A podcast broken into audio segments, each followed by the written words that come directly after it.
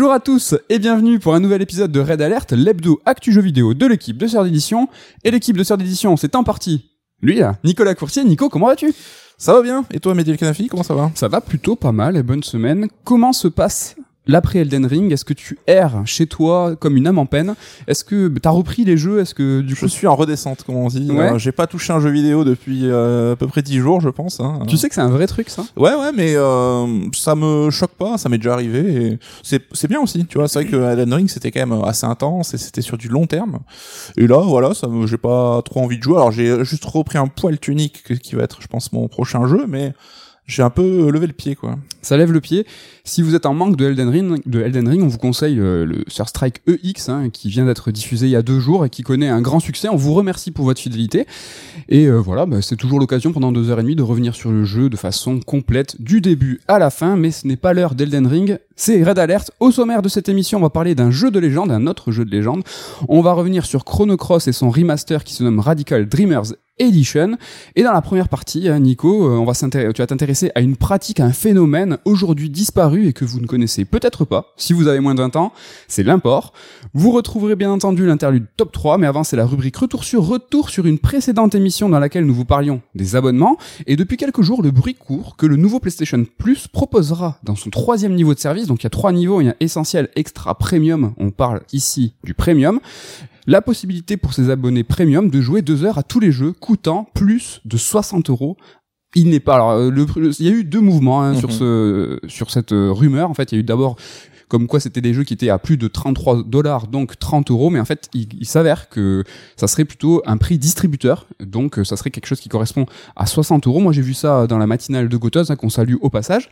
Donc, on parle plutôt des jeux 60 euros, des jeux, ben, les gros AAA, les jeux plein fer, les jeux premium, encore une fois. Qu'est-ce que tu penses de ce move potentiel de Sony? Ce n'est qu'une rumeur, euh, une attaque au Game Pass euh, sur une originalité que le Game Pass n'a pas. Ouais, ouais, mais c'était un des points qu'on, dont justement on, on, on se demandait un petit peu euh, d'avoir plus d'éclaircissement quand on avait fait le point sur Mhm. le sur cette annonce-là.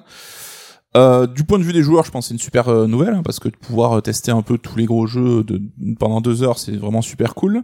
Pour les éditeurs, c'est peut-être un peu plus contraignant. Alors apparemment, c'est Sony qui prendra en charge la gestion de cette démo en tant que telle, enfin tout ce qui concerne le côté technique. En gros, ça serait pas une démo façonnée, mais un blocage de deux heures timé. Voilà. Après, bon, même du point de vue de l'éditeur, si ça lui demande pas de travail, est-ce que tu as envie que tout le monde puisse jouer aux deux premières heures de ton jeu C'est encore un autre débat. Petite particularité aussi, c'est pas quelque chose qui serait exigé en day one, mais euh, possibilité d'attendre trois mois. Ouais, alors ça c'est pour moi la question cruciale parce que ton offre PlayStation Plus elle est attrayante en fonction de ça quoi. C'est que pouvoir jouer à tous les gros jeux Day One pendant deux heures, ça c'est un, un truc qui vraiment euh, Ouais. pourrait faire du bruit. Si c'est pour avoir une démo de tous les jeux trois mois après leur sortie, on n'est pas sur le même niveau d'excitation quoi. Donc euh, C'est vrai, même si on peut imaginer peut-être Sony euh, se plier à l'exercice, et eux, ils vont, day one, j'imagine, proposer ces deux heures de jeu. Néanmoins, si vous êtes un joueur chevronné, une joueuse chevronnée, euh, ben oui, vous allez avoir envie de jouer à tout euh, premier jour, mais trois mois, bon, ça reste peut-être quelque chose qui est aussi acceptable. On n'est pas tous au taquet, je sais pas. oui, mais c'est peut-être pas quelque chose qui va justifier un abonnement là où le Day One je trouve aurait peut-être un attrait encore plus moins- intéressant quoi. moins signifiant peut-être euh, même du point de vue marketing commercial en disant regardez euh, tout vous est ouvert pas vraiment il y a une petite astérisque quoi.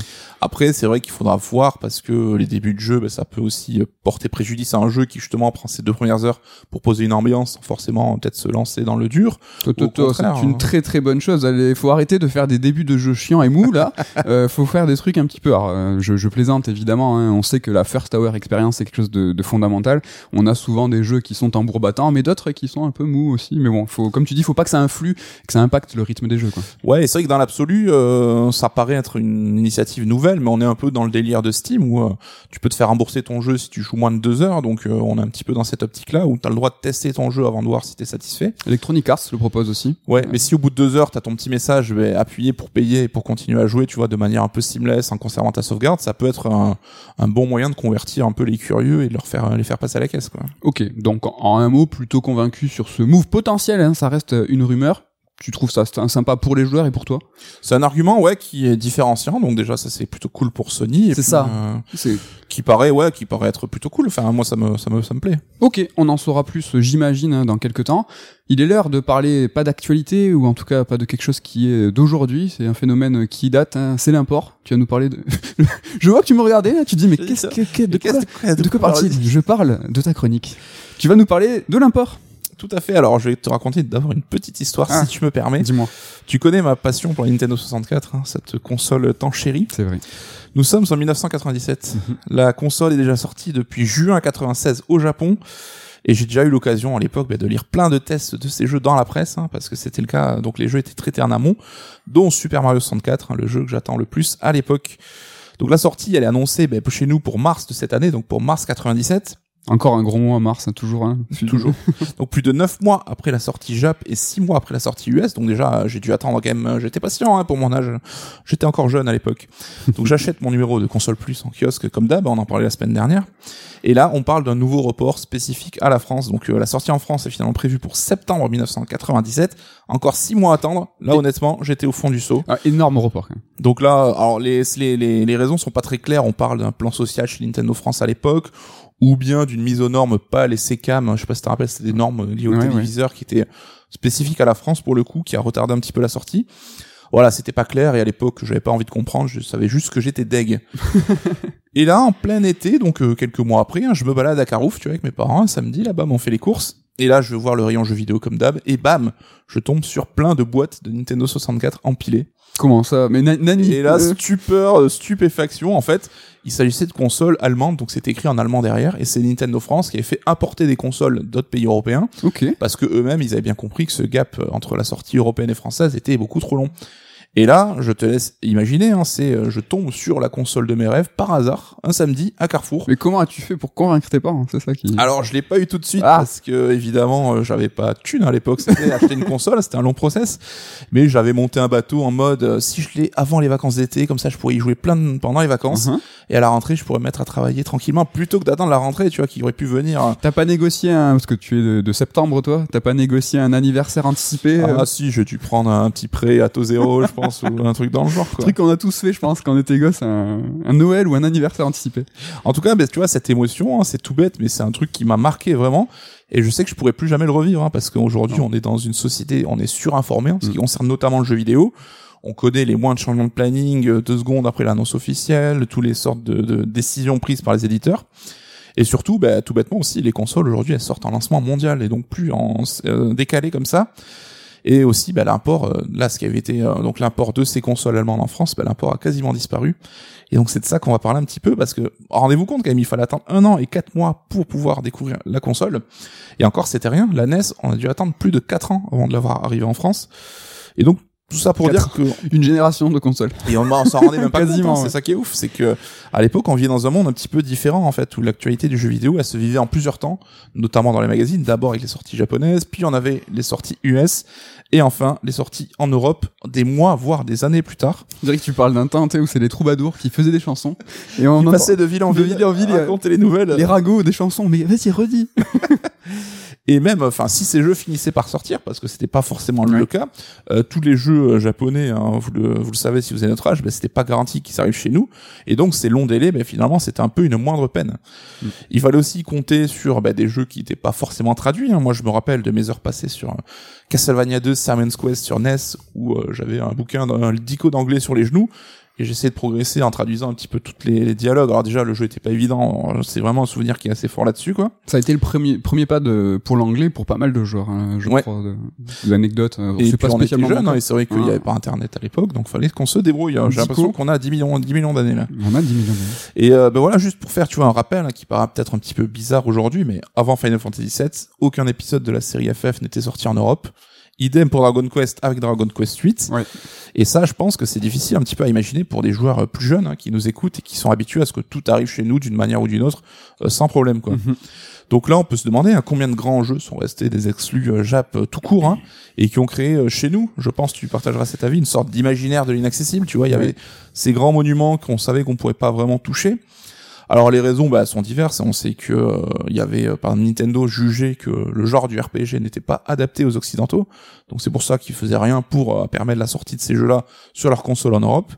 Il y avait aussi bah, les coûts de localisation hein, qui étaient très élevés. hein. On sait que le marché de l'époque n'était pas celui d'aujourd'hui, c'était quand même plus compli- compliqué à rentabiliser. Et on avait quand même une alternative, hein, une sorte de palliatif pour se consoler. Je lui en parlais tout à l'heure. C'était le traitement de l'actualité dans la presse, Ouais. dans, dans les magazines de jeux vidéo, qui était notre seule porte d'entrée vers ces jeux un petit peu euh, lointains inaccessibles.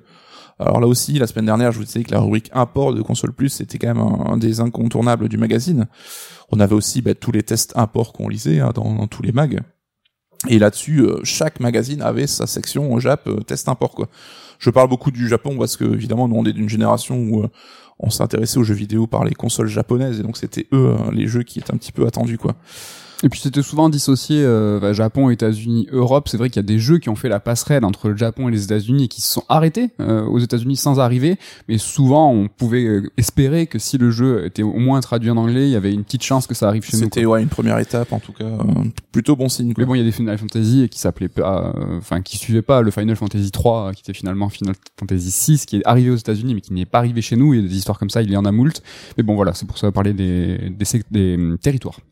Donc on, on lisait religieusement euh, nos magazines hein, chaque mois, anticipant un peu notre partie sur ces jeux et des parties qui auraient peut-être jamais lieu tout court. Hein, donc euh, ça, ça a l'air un peu triste, hein, dit comme ça, mais ça faisait quand même travailler notre imagination. Hein. Moi, je sais que chaque fois avant de dormir, bah, je relisais le test de mon jeu attendu, et puis en fermant les yeux, je m'imaginais un petit peu mes aventures. c'est beau.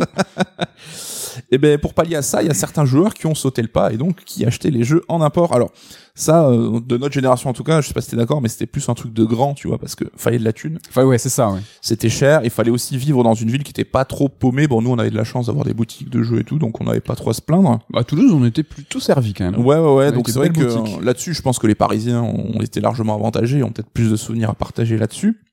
Mais l'import, ça se pratiquait avec des adaptateurs bizarres. Hein. Voilà, voilà une, la, cartouche dans la console, la cartouche Jap par dessus, et fallait mettre une autre cartouche Europe en plus pour faire fonctionner le bazar. Et ça pouvait même euh, créer des dysfonctionnements. On sait, on connaît la légende sur Final Fantasy VI, qui selon le type d'adaptateur que tu utilisais, bah, la séquence juste avant la fin frisait en fait et le jeu buguait. Et il y a certains joueurs qui n'ont jamais pu voir la fin de FF6 ouais. à cause de ce bug. C'est triste. C'est hein. un petit peu, un petit peu dommage. Quoi. Mais comme tu dis, c'est un truc de grand parce que ça coûtait cher, mais c'était compliqué. C'est vrai que fallait s'en sortir, comprendre quel jeu fallait mettre derrière, devant. Euh, sur Saturn, après, t'avais même la RAM de mémoire. T'avais des trucs un petit peu complexes pour faire revenir les jeux. C'était pas si évident que ça. Moi, je sais que j'ai jamais trop joué en import. Hein. Alors, je sais pas pourquoi, mais j'ai acheté à mon voisin un Star Wars sur Super NES, donc le premier épisode en Jap. On va savoir, euh, c'est le seul jeu import ah eu de ma vie. Okay. Mais euh, voilà, ces grands un petit peu qui étaient, euh, qui avaient ces, ces, ces, consoles qui jouaient en import, c'était un petit peu des curateurs, tu vois, qui jouaient un peu le rôle de guide. Les mentors. Et toi, je sais que tu as des anecdotes à partager là-dessus avec ton voisin qui t'a un peu initié à une certaine part du jeu vidéo. Mais carrément, et je le remercie encore, euh, qui s'appelait, euh, qui s'appelle encore Clovis, et donc il y avait 4 ans de plus que moi, qui est à cette époque, c'était 4, ans d'écart, c'était un adulte. Quoi. Bah, c'était tout le collège. Donc t'imagines, moi j'arrivais en sixième, il partait au lycée, etc., etc.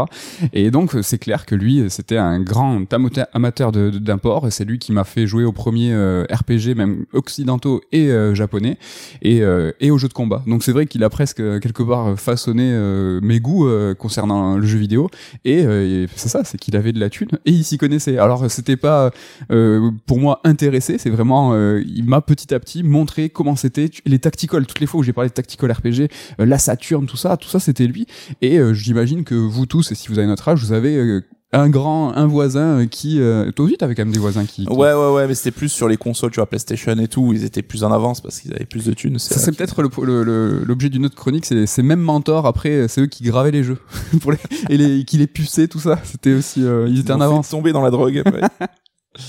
En tout cas, mais le futur du jeu vidéo, il se développait donc pas seulement dans nos rêves, hein, j'en parlais quand on s'imaginait un petit peu euh, ces jeux-là, mais aussi littéralement à l'autre bout du monde, hein, au Japon, parce que on avait par exemple les jeux en arcade, hein, qui à l'époque étaient largement en avance sur ce qu'on avait dans les consoles de salon. Et euh, découvrir dans les magazines bah, ces jeux arcade, c'était un petit peu avoir un aperçu de ce que serait notre jeu vidéo dans trois et quatre euh, années à venir. Mm. Et donc ça avait quand même cette valeur un petit peu où euh, on avait un futur un petit peu qui, qui pointait le bout de son nez quoi. Mais tu le dis, c'est qu'il y avait deux jeux vidéo qui, existaient. T'avais le jeu vidéo japonais et le jeu vidéo actuel qui était dans nos magasins. Donc t'avais une distanciation euh, de temps et de distance, mais t'avais aussi à l'époque deux jeux vidéo. T'avais le jeu vidéo console et le jeu vidéo arcade avec deux temporalités technologiques. Donc les jeux arcade qui étaient beaucoup plus évolués et nos jeux consoles qui trimaient derrière. Et en fait, euh, aujourd'hui, tu t'en parlais tout à l'heure, tout ça aujourd'hui c'est amalgamé, c'est fusionné, et il n'y a plus qu'un seul jeu vidéo qui soit technologique Bon, t'as peut-être le, le- les PC qui sont encore toujours à la pointe, même Et si. encore, ça c'est euh, ça c'est un peu raboté. hein. Même si, mais tu vois, ça que je veux dire, c'est que t'avais la distance, le temps, euh, t'avais la technologie, t'avais vraiment deux lignes parallèles qui, qui existaient. C'est pour ça que bah, tout ce fantasme en fait était nourri, quoi. C'est que t'avais, euh, t'avais tout ça qui, qui, qui, qui conjuguait. C'était ouf, quoi. C'était ouf. Une belle époque. De la nostalgie un Une peu, un époque euh, vraiment révolue. hein. Aujourd'hui, les jeux arrivent en sortie mondiale avec une localisation qui est à peu près systématique. hein. Et si c'est pas euh, juste le texte, c'est même aussi souvent les dialogues, hein, de- souvent l'audio qui est traduit. Et là, bah, on peut expliquer ça par une prise de conscience un petit peu des éditeurs. hein. Certains ont pris conscience de leur héritage un petit peu ludique. On pense notamment à Square Enix, hein, qui est en train de remettre pas mal de jeux de son back catalogue en avant. On a eu droit à des compiles sur la- les séries Mana, on a Live Live qui revient, Front Mission, Oui. et Chrono Cross, hein, dont tu vas nous parler Oui. euh, juste après. Il y a aussi bah, l'arrivée des, des stores en dématérialisé hein, qui permet euh, de sortir ces jeux à moindre coût. hein. C'est moins compliqué que de, de produire tes, jeux et de les distribuer dans le monde entier. On sait que ça, ça impose des contraintes assez reloues là-dessus. Je sais pas si tu te rappelles, il y avait eu le Hanabi Festival organisé par Nintendo sur la Wii, donc c'était sur son store en ligne. Non, je me souviens pas. C'était un festival qui donnait l'accès pour la première fois à des jeux qui n'étaient jamais sortis du Japon. Ok. Et donc on a vu le droit à Ogre Battle 64, Mario RPG ou Sin and Punishment. Ah mais c'est là où moi j'ai fait acheter. euh, ah mais je m'en souviens enfin du coup je me souvenais pas de l'événement mais je me souviens le fait que euh, bah, Ogre Battle euh, je l'ai fait euh, 64 je l'ai fait à cette occasion Moi j'ai découvert Mario RPG euh, comme ça quoi. ah Donc, ouais euh, je m'en souviens ouais. Il y avait aussi une initiative un des fans américains là aussi tu me diras si tu te rappelles qui s'appelait l'opération Rainfall. Donc c'était des pétitions et tout, les joueurs s'étaient un peu organisés pour euh, forcer un peu la main Nintendo de sortir alors le triplé c'était Xenoblade, Last Story et Pandora Tower sur la Wii chez eux. On sait que certains jeux étaient prévus en Europe mais pas chez eux et donc ils ont un peu ils se sont un peu euh, ligués pour euh, forcer la main Nintendo là-dessus donc avec une opération Rainfall. ok ils Donc- étaient deg de voir que nous pour une fois on l'avait et pas eux quoi Exactement. On a Tra- fait ça. et, et traduit en plus Ouais, ouais, ouais. Donc euh, maintenant, bah, les éditeurs de jeux, hein, ils pensent évidemment global, un marché global, parce que déjà le marché japonais n'est plus ce qu'il était. hein. On voit aujourd'hui les tops de vente hebdomadaires euh, avec 5000 ventes, tu peux être dans le top 10, ce qui était impensable à l'époque. Hein. Et ce sont aujourd'hui bah, les gaijin comme nous hein, qui font un peu vivre les éditeurs japonais. Oui. Et surtout, on est dans une ère de mondialisation. Et là, pas que dans le jeu vidéo, hein, c'est assez global. On sait que euh, on a, nous, on a été largement influencé par la culture US quand on était jeune, avec euh, le rayonnement un petit peu de, de leurs œuvres, de leurs films et tout qui arrivait chez nous. Aujourd'hui, tu prends par exemple Netflix, hein, on a eu droit à des phénomènes euh, mondiaux. Donc on a eu La Casa des Papel, qui est une série espagnole, hein, qui est Ouais. devenue un phénomène mondial. On a eu Squid Game, donc série coréenne encore plus récemment. Là, dans le dernier euh, Strike, Ken nous parlait de la série Jap comme les grands. Tu vois, une série traditionnelle japonaise qu'on découvre nous des années après, mais c'est quelque chose qui était impensable à l'époque. Hein. c'est vrai Donc euh, voilà, on est arrivé à l'époque où on a des jeux comme Super Robot Tyson, tu vois, qui était un peu pour moi le phénomène du jeu import par excellence qui sort chez nous. On a, alors je sais pas si je prononce bien, mais 428 Shibuya Scramble, qui est un visual novel un peu culte, c'est vrai qui est arrivé aussi chez nous. ouais ouais On sait que tu vois, t'as des éditeurs comme Core Media qui s'en sont fait même une spécialité de sortir ces jeux un petit peu euh, en France, quoi. Donc c'est c'est clair c'était quelque chose qui était impensable là-dessus. Il y a Après- Sega qui fait un peu le taf. C'est vrai qu'on leur tape souvent sur les doigts, mais avec euh, tout ce qui est Atlus et tout, ils ont une démarche euh, aujourd'hui euh, proactive de traduire et d'importer euh, les jeux les plus niches. Euh, Toi, c'est ta cam tous ces jeux-là. T'en as combien dans ton qui t'attendent Ouais, J'en ai plein que j'ai même pas fait, mais tu vois, c'est un vrai. C'est un vrai acte de conservation du patrimoine et euh, d'ouverture euh, évidemment aux ventes. Ils sont pas bêtes, c'est des niches, des niches qui sont vraiment aujourd'hui euh, très euh, vivaces. Hein, et en nous, on demande par nostalgie à, rejouer à tous ces jeux-là. Mais voilà, ces gars, ils font quand même pas mal les choses. Et on parlait précédemment des super games de Sega. Et donc voilà, c'est des jeux multijoueurs, NFT, free-to-play, tout ce que vous voulez, tout ce qui est à la mode. Néanmoins, dans l'une de ces prérogatives de ces super games, c'est une sortie mondiale. Et donc ça va dans le sens de ce que tu dis, c'est que euh, c'est quand même quelque chose qui aujourd'hui fondamental, c'est sortir un jeu le même jour absolument partout.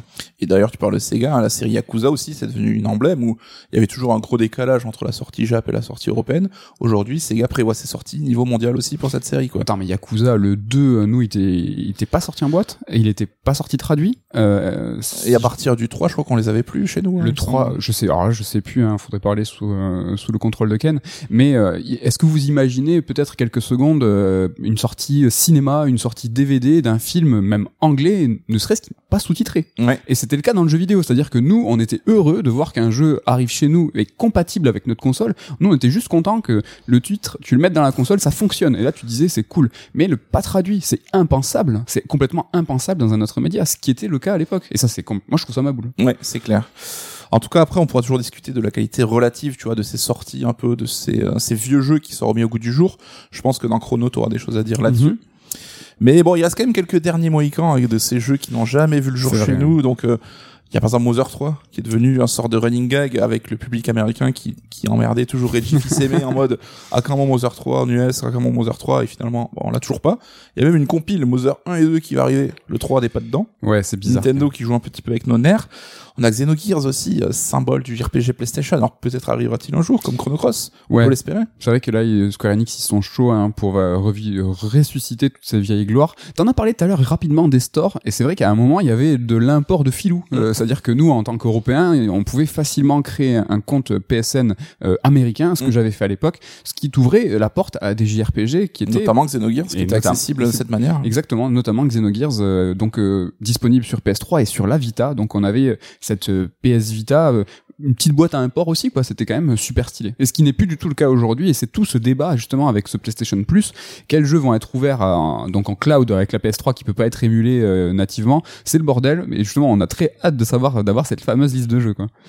Et parmi ces derniers Mohicans, je rends hommage à Damien avec la trilogie Xenosaga. Donc seul le 2 était sorti chez nous à l'époque. C'était C'est quand même un peu bizarre sortir l'épisode du milieu qui est en plus certainement le moins bon des trois. Mais je crois que ça nourrit la méta du jeu qui, qui, qui, qui est chelou, quoi. C'est que tout est compliqué et il fallait bien qu'en Europe on ait juste que l'épisode 2, quoi. Je sais pas ce que t'en penses, mais cette trilogie, pour moi, il y a zéro espoir de l'avoir arrivé. Non, il y a zéro. Non, mais il y a zéro espoir parce que trop coûteux.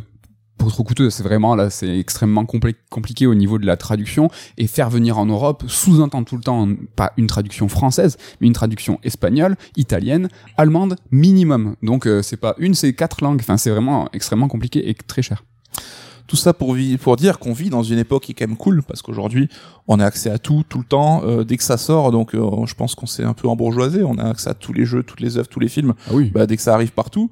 Et même euh, bah, les grands classiques qui nous étaient échappés sont petit à petit rendus accessibles, donc là aussi c'est un peu la vengeance, tu vois, on se rattrape un petit peu. Mais euh, en cette première partie de chronique, je trouve, euh, j'ai un petit pincement au cœur hein, quand je repense à cette époque euh, révolue. hein, donc, euh, tu vois, la petite histoire que j'ai racontée sur Ouais. Nintendo 64, c'est un moment de nostalgie que je sais que je ne revivrai plus jamais.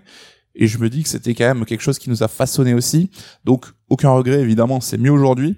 Mais voilà, le fait d'avoir connu cette époque, bah, je suis euh, plutôt content, quoi, après coup. hein. Franchement, c'était sympa, c'était beaucoup de nostalgie. Tu dis que ça nous a façonné nous, mais l'import, ça a aussi façonné, je pense, l'industrie du jeu vidéo. Si euh, le JRPG aujourd'hui est si culte en France, c'est parce qu'il y avait ce phénomène d'import et que on était comme ça, tu vois, euh, attendre, euh, on était dans l'attente, Mm. on était, on nourrissait une frustration. En fait, c'était de la frustration. Et Oui. en fait, tout ce qu'on voulait, c'était jouer à ces jeux qui nous faisaient rêver. On les a pas eu. Et en fait, on a le, le JRPG, on l'a érigé en tant que genre culte parce que euh, on a été euh, presque baïonné. Tu vois, on nous a dit non, non, ça, c'est pas pour vous. C'est un peu, tu, tu veux ce que tu ne peux pas avoir. Et puis, la presse a joué aussi son rôle Bien un peu pour nous faire découvrir ça, pour nous dire, regardez, ça existe, en pointant du doigt ces titres-là. Les vrais prescripteurs, on parlait de presse dans le top 3 précédent, euh, il y a eu des, entre guillemets, des stars, hein, Greg Hello, Arnaud San, qui n'est plus, je crois, dans le sérail, euh, Je crois qu'ils bossent pour, euh, à l'époque, pour Epic, ou je crois, enfin, je sais plus, mais ouais.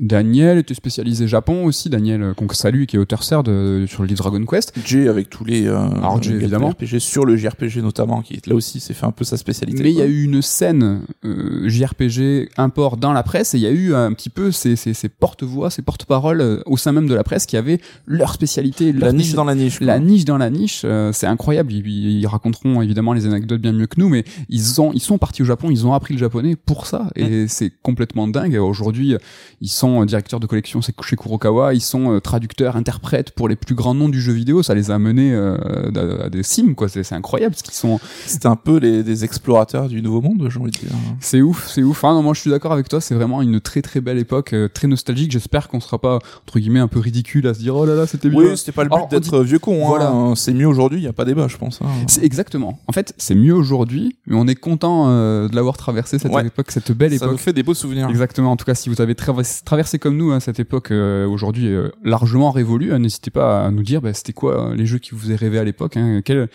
lesquels vous avez vous avez importé finalement. On avait fait un top 3 des jeux euh, qu'on a qu'on aimerait, euh, enfin qui n'étaient pas sortis en France, Ouais. qu'on voulait euh, voir arriver. Le top 3, ça tombe bien parce que c'est le moment, hein, c'est l'heure de l'interlude top 3. On a parlé tout à l'heure des abonnements, on a parlé euh, de la PlayStation, on a je pense, une belle occasion de faire un top 3 des jeux PlayStation 1, 2 et 3 qu'on aimerait retrouver dans ce fameux PlayStation Plus, la nouvelle mouture. Donc le déploiement du service, il va se faire dans moins d'un mois en Asie, en Asie hors Japon. Hein. Donc ça sera le 25 mai. Après, ça sera le Japon. Après les US. Après nous. On parlait tout à l'heure hein, de d'échelonnage. Que c'était plus le cas. Bah, bon, il reste quelques traces. Bon, ça reste sur une période de mois. Hein. Exactement. C'est que c'est du lancement mondial là-dessus, quoi. Pour nous, ça sera le 22 juin. Donc, je pense que cette liste de 700 jeux hein, sur ce PlayStation Plus qui nous est promise on sera au courant, c'est sûr, le 25 mai parce que c'est le déploiement asiatique. Mais à mon sens, je sais pas ce que t'en penses, Sony va communiquer avant. Ils sont pas bêtes. Ils, sont au courant que une fois que la liste sera, tu t'as parlé de mondialisation, de, oui, oui, oui. à la seconde même où euh, c'est déployé en Asie, euh, on va le savoir. Je pense qu'ils vont prendre la parole avant. Et je pense qu'ils veulent aussi entretenir euh, l'envie et le buzz sur ce service-là et en communiquant régulièrement dessus, tu donnes aussi envie aux joueurs. Quoi. Exactement. Donc ce top 3 va être euh, articulé autour de cette attente. On va pas faire top 3, top 2, top 1, on va faire PS3, PS2, PS1. Je te laisse commencer avec le jeu PS3 que tu attends le plus, que tu veux voir arriver sur cette nouvelle mouture du PlayStation Plus. Quel est-il? Alors j'ai pas été très original, mais je me suis dit euh, quel jeu j'ai envie de refaire de l'époque et que ce service du coup me facilite très la tâche. Mhm. Alors euh, j'ai deux options, hein, j'ai un peu grugé. Ah non, moi j'ai, vas-y, moi j'ai des mentions de partout, je triche mais salement, c'était sale. Alors j'ai mis euh, Batman Arkham Asylum et Assassin's Creed 1. Ah ouais Qui sont deux jeux que j'avais adoré à l'époque. Alors je l'ai dit, je refais rarement mes jeux, mhm. mais ces deux-là, ben, je serais pas contre les refaire, hein, replonger un petit peu là-dessus. Alors qu'il y a une compile Arkham, je veux pas de bolos. Mais... Ah le mec ça bolos ah, ça, je veux... Ah là là Pas de bolos, mais la compile Arkham existe et est disponible euh, à la rédac, elle est là-bas si tu veux. je suis un homme euh, sans boîte maintenant, je suis que numérique. C'est vrai que t'es un homme sans boîte. Mais euh, je suis d'accord, c'est quand même euh, c'est quand même du lourd et des jeux en tout cas, c'est facilement accessible. C'est ça aussi ce PlayStation Plus, c'est tu la flemme quoi. Tu cliques, tu cliques et tu vas. Moi, le jeu PS PS3 que j'ai très très envie de faire, c'est un jeu BlackRock Studio qui a fait Split Second Oh qui non, est le mec. qui est disponible. Split Second, il est disponible sur PlayStation Now. Et en fait, je parle pas de Split Second, je parle de Pure, un jeu de quad qui est incroyable. Alors, nous, on a eu un coup de cœur. On a eu un coup de cœur à l'époque. C'est un jeu mortel. Il s'appelle Pure, hein, je rappelle. Et donc, c'est les développeurs de Split Second qui est dispo sur PlayStation Now et que il y a pas Pure. Donc, c'est pour ça. Mais qu'est-ce que vous faites? Mais Pourquoi? Oui, c'est vrai. Je... Et en plus, Pure est bien plus réussi à mon sens que Split Second. C'est dur. C'est dur. Split Second est encore très très joli. Hein. Je l'ai essayé sur PlayStation 9. Franchement, c'est incroyable. Regardez-vous, balancez un petit trailer de Pure, voir si ça vous tente. Franchement, c'est trop beau. En fait, c'est un jeu de course de quad où tu peux faire des figures ultra punchy. Ouais, il était super punchy. Ouais. Petite mention hein, de Resonance of Fate, un jeu Tri-Ace, euh, un RPG euh, pseudo-tactique chelou où t'es dans une grande tour avec un système de combat très très poussé, très très complexe. Et c'est euh, voilà, là celui-là aussi, s'il pouvait être dispo à un clic, pourquoi pas. Complexe pour ne pas dire austère, non Ça avait l'air d'être un gros délire c'est un, c'est un gros gros délire. Allez, on passe sur PlayStation 2. Quel est le jeu que tu attends et que tu as envie de jouer? Alors, je vais aller euh, vers l'horreur. Hein. donc, euh, un jeu connu, un jeu moins connu. C'est le connu, c'est Silent Hill 2. Alors Silent Hill 2, tu peux me dire, bah, t'as qu'à ressortir ta PS2, je te dirais, bah, je fais ce que je veux. J'ai rien dit, mais j'ai surtout rien dit. et surtout, c'est que dans les compiles récentes, justement, le jeu avait été assez massacré avec, euh, ils avaient dû, les développeurs, refaire pas mal d'aspects techniques parce que les assets avaient été perdus, on va reparler, hein, mais mhm. Silent Hill 2 dans sa version un peu vanilla, j'ai très très envie d'y rejouer.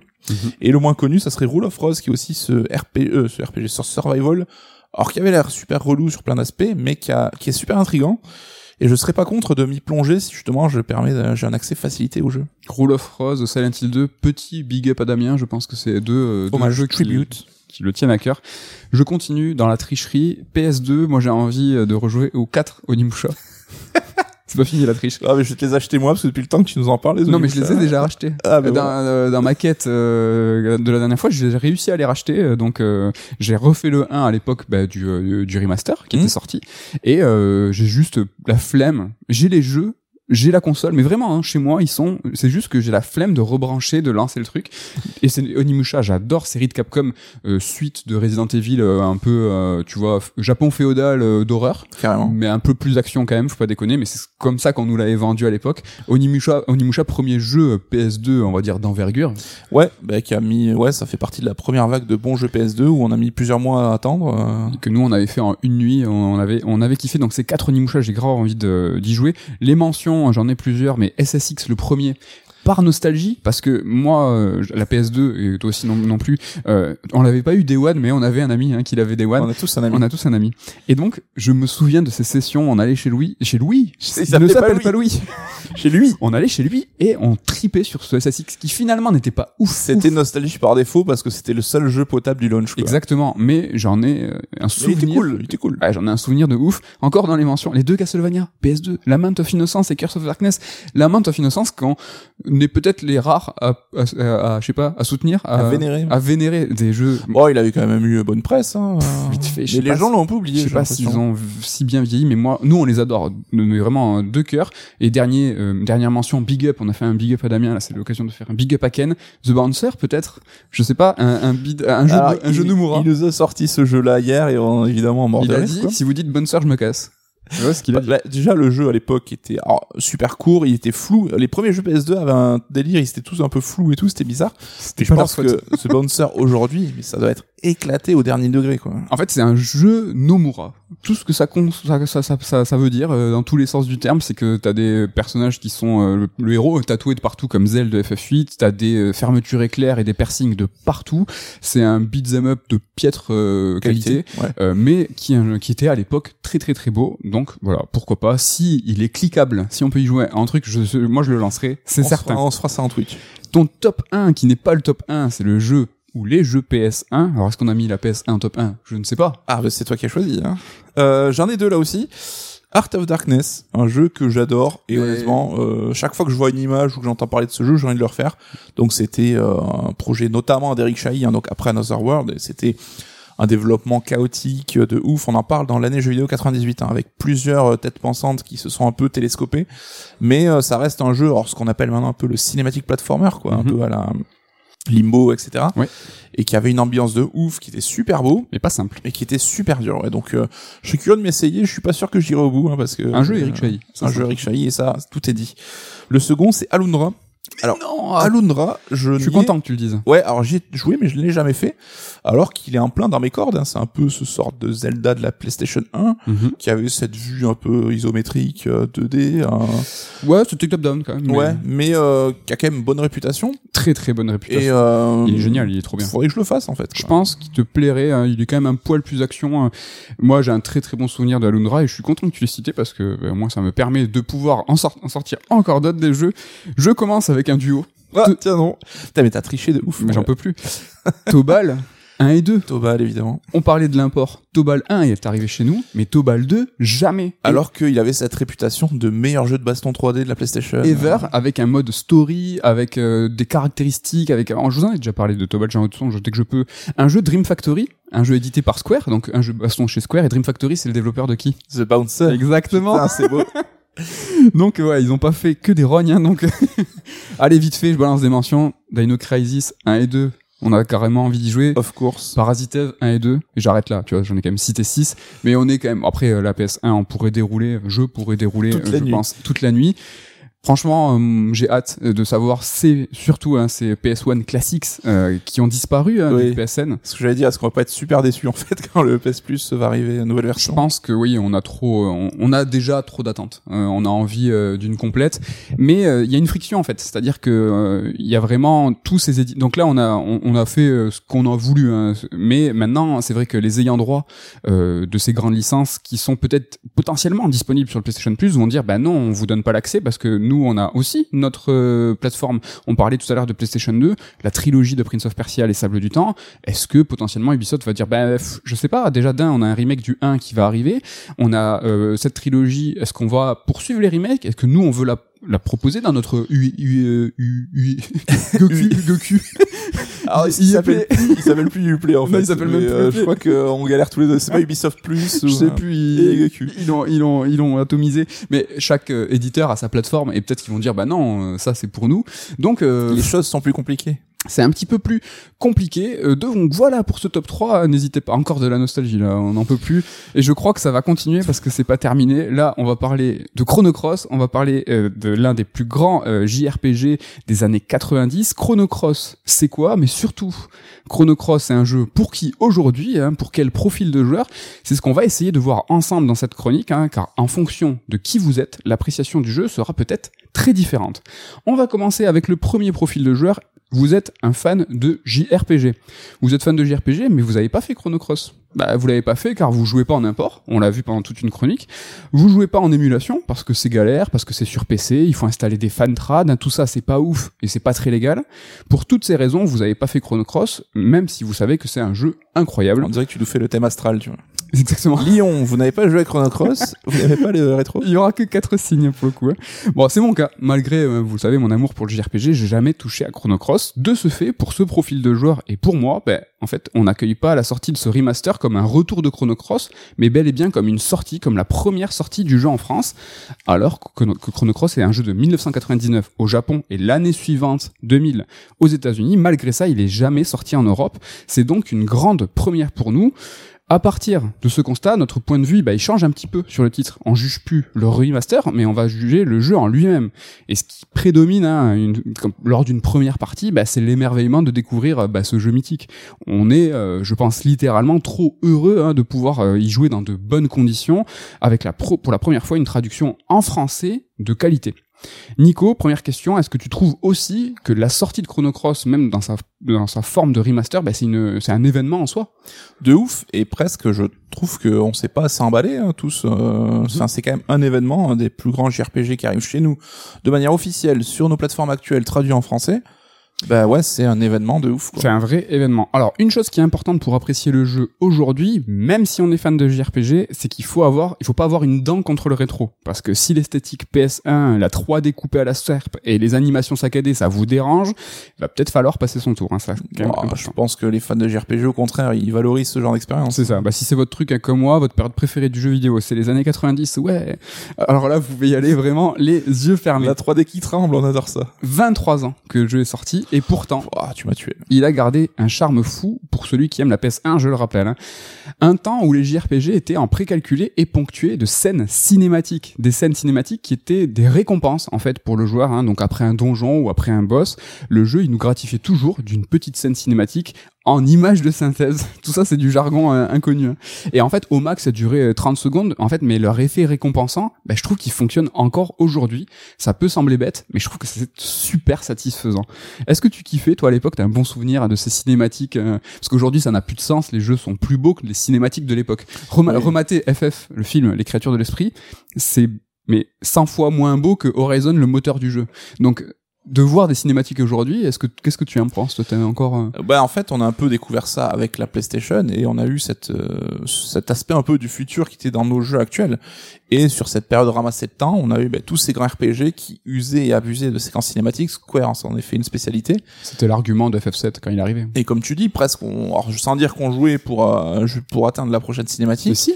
c'était euh, les moments qu'on qu'on valorisait de ouf. Quoi. Ouais, on était évidemment content d'avan- d'avancer dans le scénario et tout, mais il n'y avait pas de succès, il n'y avait pas tout ça, et c'était le, le- il y avait pas forcément de grands objets, tout ça, mais c'était hyper gratifiant et le jeu il te récompensait, il te disait allez, t'as kiffé, enfin non, t'as bien Pose ta manette maintenant kiffe, Et regarde. pendant 30 secondes. Et euh, ouais, c'était quand même quelque chose. En fait, pour moi, je trouve que ce portage, c'est un cadeau. C'est un cadeau pour les fans qui n'ont jamais fait le jeu, mais c'est aussi une bénédiction hein, pour le patrimoine et la conservation des données. Car pour faire ce remaster, en fait, les devs, ils sont quasiment repartis de zéro. hein. Donc euh, Koichi Sakamoto, qui est producteur du remaster, il avoue qu'ils ont dû tous rejouer au jeu pour recréer des passages. C'est ouf de le dire. Bon, je vous passe les détails techniques, hein, mais en gros, les décors de Chrono Cross, c'était d'abord fait en 3D, puis en fait, ils faisaient des captures et ils en proposaient des versions 2D retravaillées à la main. Parce qu'en gros, euh, sur un décor 3D, tu pouvais pas bouger la caméra, bon, bref. Sauf que pour le remaster, bah, ils avaient plus le code, et ils avaient plus les versions 3D. Bon, en gros, ils ont galéré. Il faut savoir qu'au Japon, dans les années 90, la conservation, c'était une notion, on va dire, un peu abstraite. Konami, ils sont connus pour ça. Tu en parlais tout à l'heure avec Silent Hill. La légende veut qu'ils aient paumé les codes. hein. C'est pour ça que ce fameux remaster PS2 HD, Mm. c'était PS2 PS3. PS3, il est, euh, il faut le fuir en fait. Il faut le fuir parce que voilà, ils, a- ils ont s'éclaté. euh, Ouais. Ils ont, ils ont, ta- ils ont taffé à partir d'un code euh, bah, moitié perdu, moitié brinque-ballant. Sony, actuellement, là, ce que je vous dis, c'est maintenant, en fait, ils prévoient l'ouverture d'une cellule de préservation. euh, donc, ils vont embaucher un ingénieur avec une équipe. Donc, euh, il y a des questions encore savoir si c'est pour la rétrocompatibilité ou pour la préservation du code. Donc, c'est pas gagné. Sony actuellement et, et voilà en fait un sujet, en fait quelque chose d'important. Nico, est-ce que tu trouves que cette situation, elle est hallucinante ou plutôt compréhensible? Alors mon premier réflexe, c'est de dire c'est scandaleux, euh, genre euh, soyez pro, faites pas les cons. Mais euh, quand je vois avec nous à notre échelle des fois, quand on dit attends, est-ce que t'as le fichier assemblage de ce livre qui est sorti à 7 ans et que des fois on galère à le trouver parce que voilà des disques durs qui sont passés par là ou des graphistes qui bossent plus avec nous machin. Ouais, à l'échelle d'une société comme un éditeur de jeux vidéo, évidemment que ça doit être une tannée de ouf et tout ce qui est aujourd'hui serveur et compagnie, manière de stocker, ça n'existait pas forcément. C'est ça. Donc c'est voilà, s'il suffit que Jean-Michel il ait paumé sa clé USB euh, pour transférer le code, bah ça arrive quoi. Ouais, donc les légendes hein, sur Konami et bien d'autres euh, éditeurs euh, qu'on condamne, il y a les déménagements, il y a des locaux qui brûlent, il y a Jean-Michel qui est parti avec la clé USB, le Snowden japonais hein, qui est parti avec le code de Silent Hill. Mais voilà, c'est évidemment scandaleux, on est outré hein, face à cette situation, mais euh, bon, si on réfléchit deux secondes, on les excuse pas, mais c'est on comprend, on, peut hein, comprendre. C'est la vie, quoi. Alors pour ce qui est de l'aspect technique du remaster, on va y revenir un petit peu plus tard. Néanmoins, même avec des carences techniques évidentes, ce remaster, il nous est proposé à un prix de 20 euros. 20, 20 euros. 20 euros. De 20 euros, de 20 euros, monsieur. Donc, ne serait-ce que pour la trad, franchement, ça vaut le coup. Et d'ailleurs, hein, si on parle de ça deux secondes, les offres commerciales récentes hein, concernant les vieux jeux, ben, c'est pas très glorieux, hein, que ça soit pour chez Nintendo ou chez Sega, c'est pas reluisant. Les retours des premiers Sonic, donc Sonic 1, 2, 3 et Knuckles et CD, c'est CD, putain, j'arrive pas à parler de Avec Sonic Origins, ben, il sort en juin, en juin prochain à 40 euros. Et encore, hein, c'est un jeu qui en kit, donc c'est 5 euros de plus pour la version complète si tu veux des musiques et tout ce que tu veux là. C'est la Sonic douille. En, et on parle pas du fait que les versions euh, qui sont disponibles des jeux euh, commencent à faire euh, sortir des stores, donc dès, dès le mois de mai, allez vous jeter sur, les, sur ces versions si ça vous intéresse. Ils font ça pour t'inciter à l'achat en fait de la compilation. on parlait tout à l'heure des frictions qu'il peut y avoir entre la proposition des jeux sur les plateformes et les remasters, les compiles et tout. On est dans un exemple là, mais bon, on est sur un jeu à 40, 45 euros pour trois, trois jeux qui sont à peine remasterisés avec des versions 16 neuvième et tout. On passe à Nintendo, hein, la même. Hein. Super Mario 3D All Star, donc Mario 64, Mario Sunshine Galaxy premier du nom, qui était vendu en, physique dans un temps limité à 60 euros. Vous vous souvenez de ce truc? Ça, j'avais oublié ça. C'était en fait à l'occasion d'un anniversaire, ils avaient dit vous avez jusqu'à mars prochain, c'était un Noël. Euh, c'était l'année dernière, je fais genre c'était il y a 10 ans, mais euh, et en fait ils ont dit bah, bon jusqu'à vous avez jusqu'à mars prochain, donc là le, jeu est encore disponible. Franchement, vous pouvez le trouver à 60 balles. C'est juste qu'il y avait beaucoup de stock, mais ils avaient dit ça, ils le produiront plus. Euh, et les jeux n'étaient pas dispo en démat et on espérait tous de que en fait les trois jeux allaient être splittés et, et, proposés. Et je crois que c'est toujours pas le cas. Je pense pas non plus. Hein. C'est dingue. Hein. Non, franchement, donc c'est pour dire que Chrono Cross à 20 balles, c'est pas mal. Dernier exemple, Square Enix, la FF Pixel Remaster, si tu veux les 6 jeux, c'est 75 euros. Donc, non, mais ouais, enfin, ça m'aurait pas étonné s'ils avaient sorti Chrono Cross à 40 balles. J'aurais trouvé ça cher, mais ça m'aurait pas étonné vu, comme tu dis, la politique globale des éditeurs là-dessus. Donc Chrono Cross et Radical Dreamers, donc tout ça c'est 20 euros avec, une, on l'a dit tout à l'heure, une traduction française, mais italien, allemand et espagnol. Franchement, ouais, c'est c'est faire quoi. C'est plutôt cool. On passe au second profil de joueur. Vous êtes un fan de JRPG, mais surtout Attention, vous attendez la suite de Chrono Trigger. Alors là, attention, hein, pour rappel, Chrono Trigger, c'est en substance hein, l'un des plus grands JRPG de l'histoire, hein, à mon sens en tout cas. On va peut-être en reparler dans un top 10 all-time, je ne sais pas, peut-être. Mais surtout, Chrono Trigger, c'est une aventure d'une vingtaine d'heures, très ramassée, au rythme parfait, avec un système de combat simple, mais très très très efficace. Et si vous attendez vraiment la suite de Trigger, dans le sens où vous espérez retrouver ce rythme de jeu, cette efficacité dans le système de combat, ben, je pense que vous allez être un petit peu déçu. Chrono Cross, c'est pas ça. Alors je dis que, je dis pas que c'est un défaut, je dis juste qu'il dispose pas des mêmes qualités que son aîné. Chrono Cross en fait, il est un peu moins évident. Euh, c'est un très grand jeu, mais il est moins accessible. Déjà, le rythme du jeu au global, il est très étrange, il est assez lent.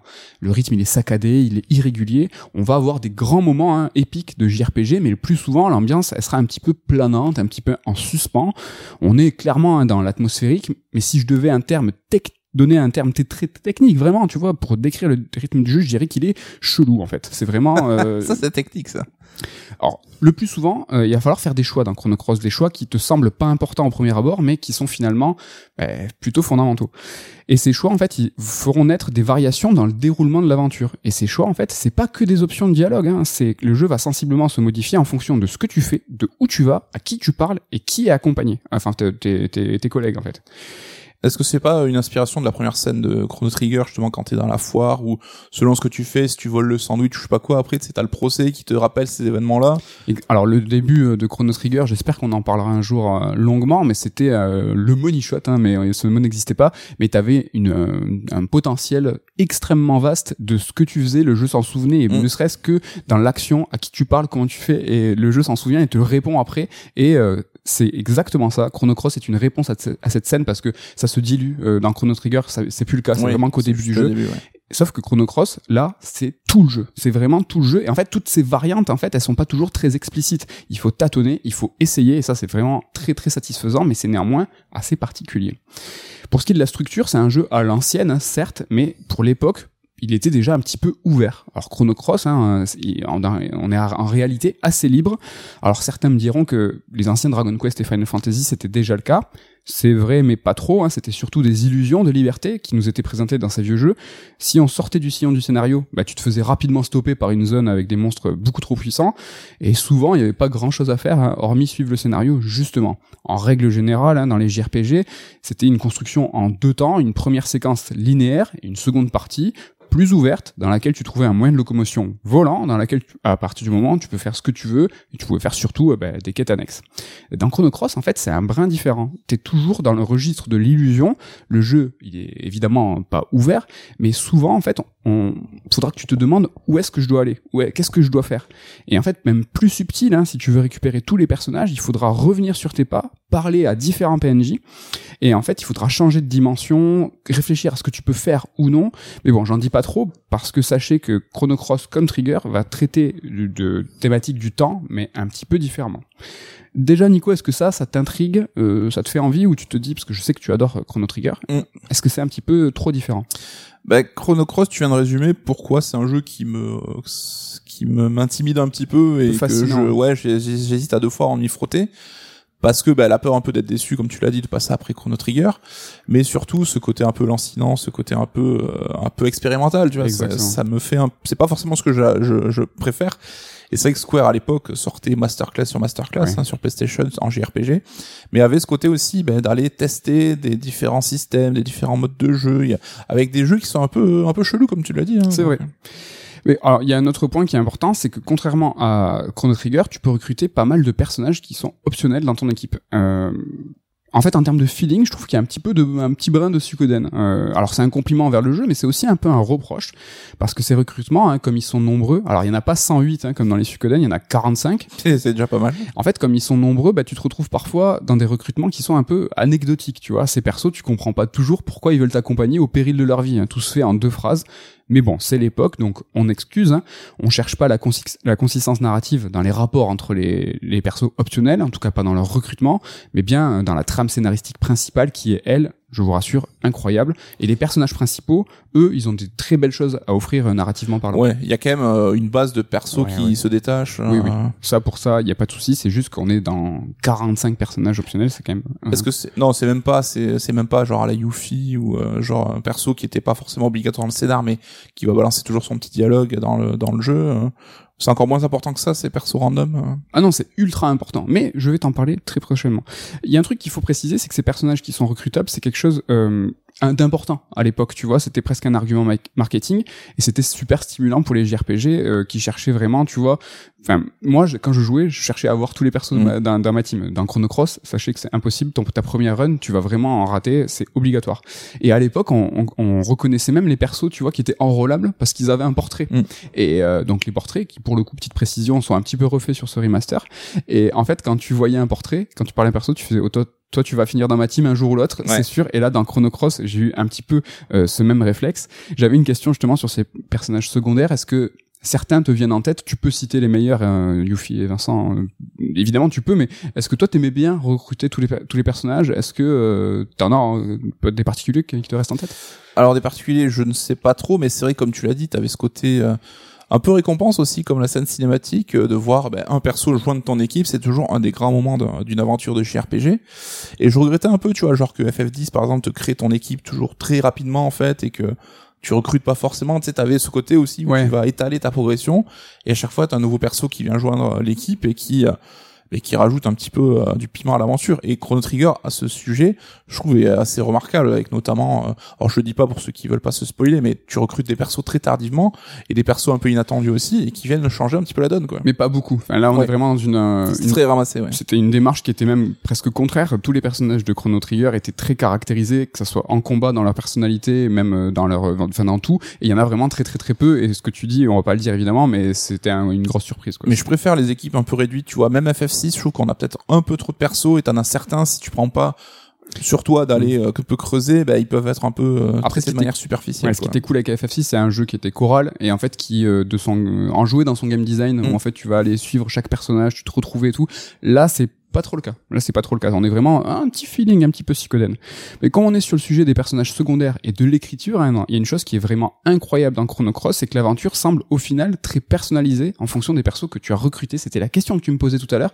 Est-ce que finalement c'est très important? Eh ben oui, hein, les persos que tu as choisis comme équipiers, donc ceux qui sont avec toi en combat, mais aussi soit en exploration, ils te suivent comme dans Trigger. Eh ben en fait, ils réagissent très très souvent. Ils interviennent avec des lignes de dialogue à eux. Et en fait, c'est dans ces interventions que tu vois leur personnalité, que tu apprends à les connaître. Et c'est assez dingue de constater le contenu, la masse de travail énorme que ça a pu demander. Et en fait, j'en ai parlé tout à l'heure à demi-mot, euh, mais en fait, ce qui est intéressant dans ce registre, c'est que de voir le nombre de situations qui sont écrites en fonction de qui est dans ton équipe Mm. et dans quelle dimension tu es. Le jeu, il répond toujours à tes essais, à tes mises en situation qui sont un peu étranges.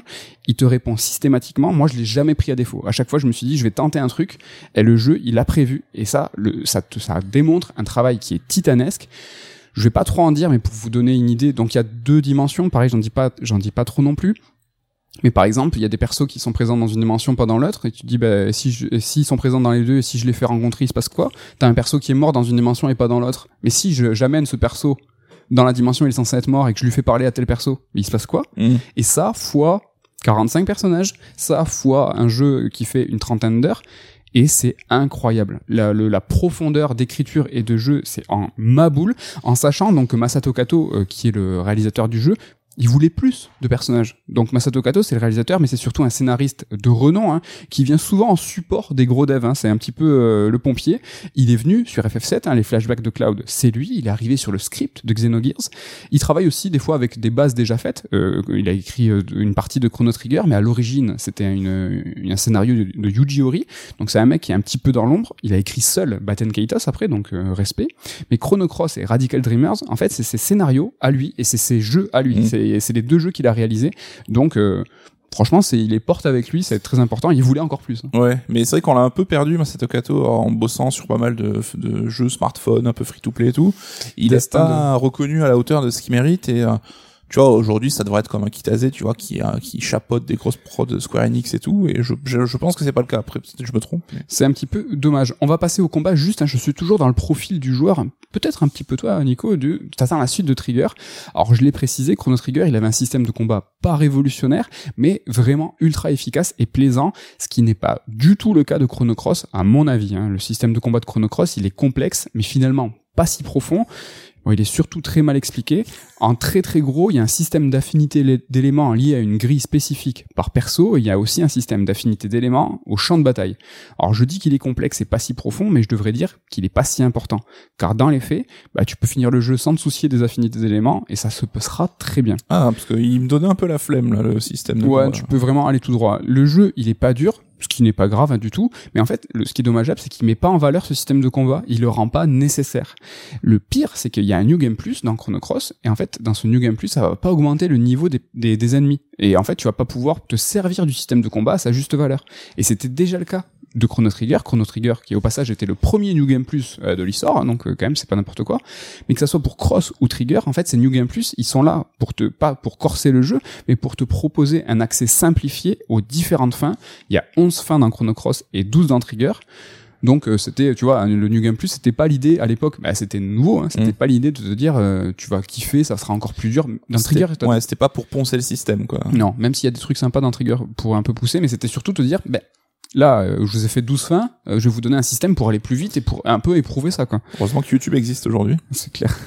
bon, enfin, les combats, ils sont pas passionnants, surtout bah, parce qu'ils sont très longs, tu vois. Chaque perso, il peut taper au corps à corps plusieurs fois, ce qui est nécessaire hein, pour activer les différents niveaux de magie dans le système. Ça rallonge de ouf les combats, sans compter les 10 secondes au début de chaque rencontre, euh, où t'as la caméra qui tourne 360 façon Michael Bay. Et en fait, tu peux pas zapper, même dans le remaster. Ouais, parce qu'à l'époque, c'était une manière de masquer le temps de chargement, mais aujourd'hui, ça n'a plus euh, lieu d'être. Ça, c'est toujours pas le cas, et c'est un petit peu long. En fait, les combats de Chrono Cross bah, sont le reflet d'un temps où il était nécessaire pour les jeux de se démarquer pour exister. Le système de combat dans les JRPG, on l'a déjà vu dans les différentes chroniques, hein, c'est quelque chose qui est très important parce que c'est ce qui va les caractériser. Action RPG, tactical, tour par tour, on, on connaît la chanson. Dans les années 90, tu l'as dit tout à l'heure, c'était l'âge d'or du genre. L'offre était très très grande et pour sortir du lot, il fallait forcément avoir un système de combat qui était très original. Sauf que celui de Chrono Cross, à mon, sens, à mon sens, il est plus original qu'efficace, il est plus original qu'amusant. Mm. Et euh, je parle pas de l'interface qui est très brouillonne et très impersonnelle, euh, ce qui aide pas du tout à sa compréhension. C'est tout gris, franchement, tu comprends que dalle. Ce temps-là, tu te rappelles, donc là on est en 99, c'était par exemple, si tu prends la plus grande saga, peut-être FF8, FF8 qui a tenté des trucs où tu voles les magies, tu connectes une GeForce, ton invocation à un personnage qui va indexer en fonction de la magie une stat. Enfin, euh, c'était c'est ce que, j'essaie d'expliquer c'était qu'à l'époque il fallait se démarquer c'était à mon sens là on était on avait atteint une sim où c'était un peu n'importe quoi. Ouais je trouve que c'était un peu le cas aussi pour les jeux de baston qui étaient un des genres rois de l'époque et il y en avait masse et chaque éditeur avait même plusieurs séries différentes. Et là aussi pour se différencier ben, ça complexifiait de plus en plus les systèmes de combat jusqu'à atteindre un peu des, des sims un peu absurdes et c'est ce qui a presque tué le jeu de baston de l'époque parce que ça devenait trop complexe trop compliqué quoi. Et donc euh, c'était l'idéal de se démarquer d'avoir l'idée qui permettrait d'être euh, celui reconnu. Euh, c'est ça, dire euh, je fais du tour par tour, mais c'est un petit peu différent. FF8 c'était, on l'a dit, une sim, et moi j'adore le système de combat de FF9. On en est sorti. FF9 c'était une combat, un, combat, une arme, une capacité. Tu fais monter ta capacité, tu la, tu vas l'acquérir, tu changes d'arme. De la simplicité. C'était de la simplicité. quoi. Mm. C'était quelque chose, un, un, retour à l'épure. On y reviendra tout à l'heure. Bon, je le rappelle, on est dans le profil du joueur, hein, du fan de JRPG, mais qui attend qui attend avant tout Chrono Trigger, et je persiste, si vous attendez un jeu efficace dans son système de combat et dans son rythme, vous risquez d'être déçu en attaquant, en attaquant Chrono Cross, mais est-ce que je vous déconseille Chrono Cross? Bah, Pas du tout en fait. Euh, si vous attendez une suite directe à Trigger, il faut faire Chrono Cross, il faut être curieux, et ça tombe bien, car c'est le prochain profil de joueur, le joueur curieux. Est-ce que c'est toi, peut-être? Tu es, tu, es de, tous les profils, tu es de tous les joueurs. Je sais pas si je suis si curieux que ça. Alors, euh, si vous êtes curieux, il faut y aller. Il faut essayer Chrono Cross absolument, car c'est une proposition qui est différente malgré son statut de suite. Donc rien que pour ça, c'était culotté. Il y a bien des éléments à thématiques similaires aux deux jeux, le rapport au temps, à l'exploration, dans différentes dimensions. Donc c'est assez similaire, mais l'application, elle est radicalement différente. Pour ses mystères, pour son charme, ses musiques de Mitsuda, hein, qui étaient déjà à l'œuvre sur Trigger, la qualité de Chrono Cross est là au niveau de Trigger, ça peut rassurer. Mais au global, Chrono Cross, c'est une proposition qui est très singulière. C'est une très grande et très belle aventure, mais une aventure qui mérite d'être vécue, mais qui va demander un peu d'implication, plus que pour Trigger. Et pour ça, il faut être curieux. Il va falloir un petit peu s'investir. Tu l'as dit tout à l'heure, ça peut un peu faire peur, un mm. peu de alors au passage, hein, juste une petite mention, c'est quand même important de connaître l'histoire de Trigger pour pleinement profiter de Chrono Cross. Ça va plus loin que des caméos. quoi. C'est que tu peux faire Chrono Cross, mais je pense que si tu veux vraiment kiffer, ça serait sympa de connaître Trigger. Bon, si vous êtes curieux, et que vous aimez bien les JRPG, mais que vous n'avez pas spécialement envie de vous impliquer, comme je viens de le dire, bah, ce remaster c'est finalement peut-être une bonne solution. Alors c'est l'usage avec le retour des grands jeux de l'époque. Hein, on nous propose des nombreuses possibilités. Alors là, t'as des trucs un petit peu accessoires. Hein, tu peux choisir d'afficher ou non les nouveaux modèles de personnages tu peux choisir le mode d'affichage de l'écran, tu peux choisir la police d'écriture, pixelisée à l'ancienne ou classique en HD, et ça c'est une bénédiction, c'est que c'est tout le temps lisible. C'est tout le temps très clair, très net, et ça, euh, bah, c'est pas négligeable quand même. Mais ce qui va t'intéresser, toi, Nico, c'est les options de confort. Ouais, j'aime mon confort. Tu peux le faire le jeu et désactiver les combats aléatoires. Tu peux accélérer la vitesse du jeu. Tu peux devenir invincible. Donc, alors, c'est pas réellement invincible, c'est que tu vas esquiver tous les coups. Euh, tu vas devenir donc invincible sur les combats qui sont obligatoires et tu peux même euh, activer un mode automatique pour les combats. Euh, donc, si tu choisis de les faire malgré tout, ben, en fait, ça va attaquer tout le temps, tout le temps, tout le temps. Est-ce que ça, tu kiffes les options de, confort, de confort? Ah, Écoute, j'en avais parlé à une époque. Ça remonte maintenant dans un raid alert et pour moi, c'est un moyen idéal. Alors, je sais que ça fera faire les gros yeux à certains, mais c'est un moyen idéal de redécouvrir euh, des jeux du passé et en sans contrainte euh, quelconque là-dessus. C'est vrai que je serais pas contre de faire le jeu sérieusement, mais mhm. si je vois que ça me saoule, bah, je préférerais euh, céder aux options de confort pour aller au bout de l'aventure plutôt que de laisser tomber. C'est ça. Bah, faites ce que vous voulez, mais c'est une possibilité que le jeu te propose. Et si vous êtes vraiment très curieux, vous pourrez surtout jouer à Radical Dreamers. Donc c'est un visual novel qui fait le lien entre les deux jeux. Moi, c'est 100% pas ma cam, hein, mais bon, on a sorti un livre hein, qui vous explique, euh, qui vous explique. je peux même le montrer pour ceux qui ont la vidéo. Mais la vidéo servait à ça en fait, C'est ça. faire de la pub à on nos fait de la promo. livres, un, euh, un livre de Rémi Lopez, donc qui pour le coup explique les différentes fins, qui explique à l'époque où le jeu n'était pas sorti comment ça se passait dans Radical Dreamers, qui sont qui sont les Radical Dreamers. C'est un jeu qui est jamais sorti du Japon. Même aux États-Unis, ils l'ont pas eu ce petit Mm. visual novel parce que c'était un jeu. C'était la view. Tu te rappelles de ce que c'était là? C'était la view. C'est ouais, un bon, on l'a prémisse? eu non plus, hein, mais c'était l'a jamais un, un adaptateur qui se plaçait sous la Super Nintendo et qui était relié à l'ancêtre d'Internet, euh, euh, et qui permettait, c'était quand même super précurseur de télécharger des, des jeux et des morceaux de jeux bah, sur Ouais. ta Super NES. C'était des, c'était Internet, les DLC, euh, le jeu en live euh, avant tout, parce Ouais. que t'avais des aventures que, qui, en fait, il fallait, c'était une chaîne hertzienne, et il fallait des fois se rendre sur ta télé et jouer. Je, alors, je pense justement à Zelda, au moment où en fait l'aventure à était une heure précise Exactement. et tout. Et euh, c'est vrai qu'il y a eu des variantes, tu l'as dit, une variante de, de Zelda 3 qui est devenue culte aussi. Et c'est cool de voir ces jeux-là arriver et d'être disponibles à tous parce que c'est un des grands enjeux aussi de la préservation, c'est que euh, tous ces jeux Satellaview bah, sont un peu euh, portés disparus. Quoi. On passe au dernier profil de joueur, c'est vous aimez les JRPG, tout ça, machin, mais c'est surtout, vous avez déjà fait le jeu. Ah. Alors, vous avez déjà fait le jeu, est-ce que euh, ça vaut le coup de, de- de repartir sur ce Chrono Cross là Alors ici, ça se corse parce que cette fois, on va juger le remaster et pas le jeu. Et si on juge que la refonte, bah, le bilan, il est un petit peu moins glorieux. Alors moi, j'ai joué sur PS5 et malgré tout, j'ai eu des chutes de framerate de l'espace. Euh, le jeu global, hormis les textures, bah, ça bave encore un petit peu. Le bilan technique, au final, bah, il est pas dingue. Mais pour être honnête, personnellement, moi ça m'a pas dérangé du tout. Les cinématiques compressées, bah ça m'a renvoyé dans le passé, c'est de la nostalgie pure. Mais bon, je comprends qu'on puisse trouver ça complètement scandaleux. Ça m'a pas dérangé, mais bon.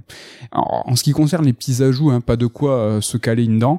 Mais bon, on vous propose une, une nouvelle illustration qui est sur euh, l'écran titre. Ça fait quand même plaisir. Les petits portraits un petit peu haussés. T'as des nouvelles musiques qui sont retravaillées par Mitsuda. Alors en gros, c'est la qualité sonore qui a été améliorée. Il a, il a supervisé le remixage. Il a réarrangé huit morceaux. Alors huit morceaux, pas tout seul. hein. Il y a un groupe euh, qui l'a aidé, tout ça. Alors que tu peux écouter dans un jukebox, euh, dans le fameux écran titre où il y a la nouvelle illustration. Hein, euh, c'est pas intégré au jeu. Tout ça, du coup, je sais pas si ça vaut le coup de relancer le titre euh, si vous l'avez déjà fait. Néanmoins, la seule envie unique de relancer Chrono Cross et de le refaire peut suffire à faire cette cette compile. Enfin, ce compile remaster euh, de Chrono Cross. Moi, je comprendrais à 200%. Même si techniquement, ça, ça Ouais, ouais, puis pour 20 balles, comme on dit, ça t'évite de ressortir ta PlayStation euh, zonée, Zonée, euh, machin, avec ton ressort, ta puce, ton CD de boot et tout. Et surtout, alors là, arrête-moi si je me trompe, mais si tu choisis le mode classique, donc sans les améliorations et tout, c'est euh, rigoureusement le même jeu que sur PlayStation. Ouais, Donc, ouais, ouais. euh, euh, Rien que pour Mais- ça, t'as au moins le jeu PlayStation euh, d'origine, quand même lissé malgré tout. bah, c'est quand même, enfin, ça, c'est euh, regardable. C'est regardable sur une télé. Donc, euh, c'est ça bave, mais c'est pas flou. Ouais. fait. Donc rien que pour ça, ben, on retrouve les problèmes techniques qu'avait le jeu à l'époque, mais t'as, tu retrouves le jeu tel quel, donc euh, pour Alors, 20 balles. Des, de ce que j'ai lu, euh, ça rame même plus que l'époque. C'est plus pour le version améliorée, non, d'après ce que Je sais pas exactement parce que bah, j'ai hélas pas fait le, le jeu à l'époque, mais euh, ça c'est euh, c'est jugé techniquement comme un portage euh, piètre portage technique.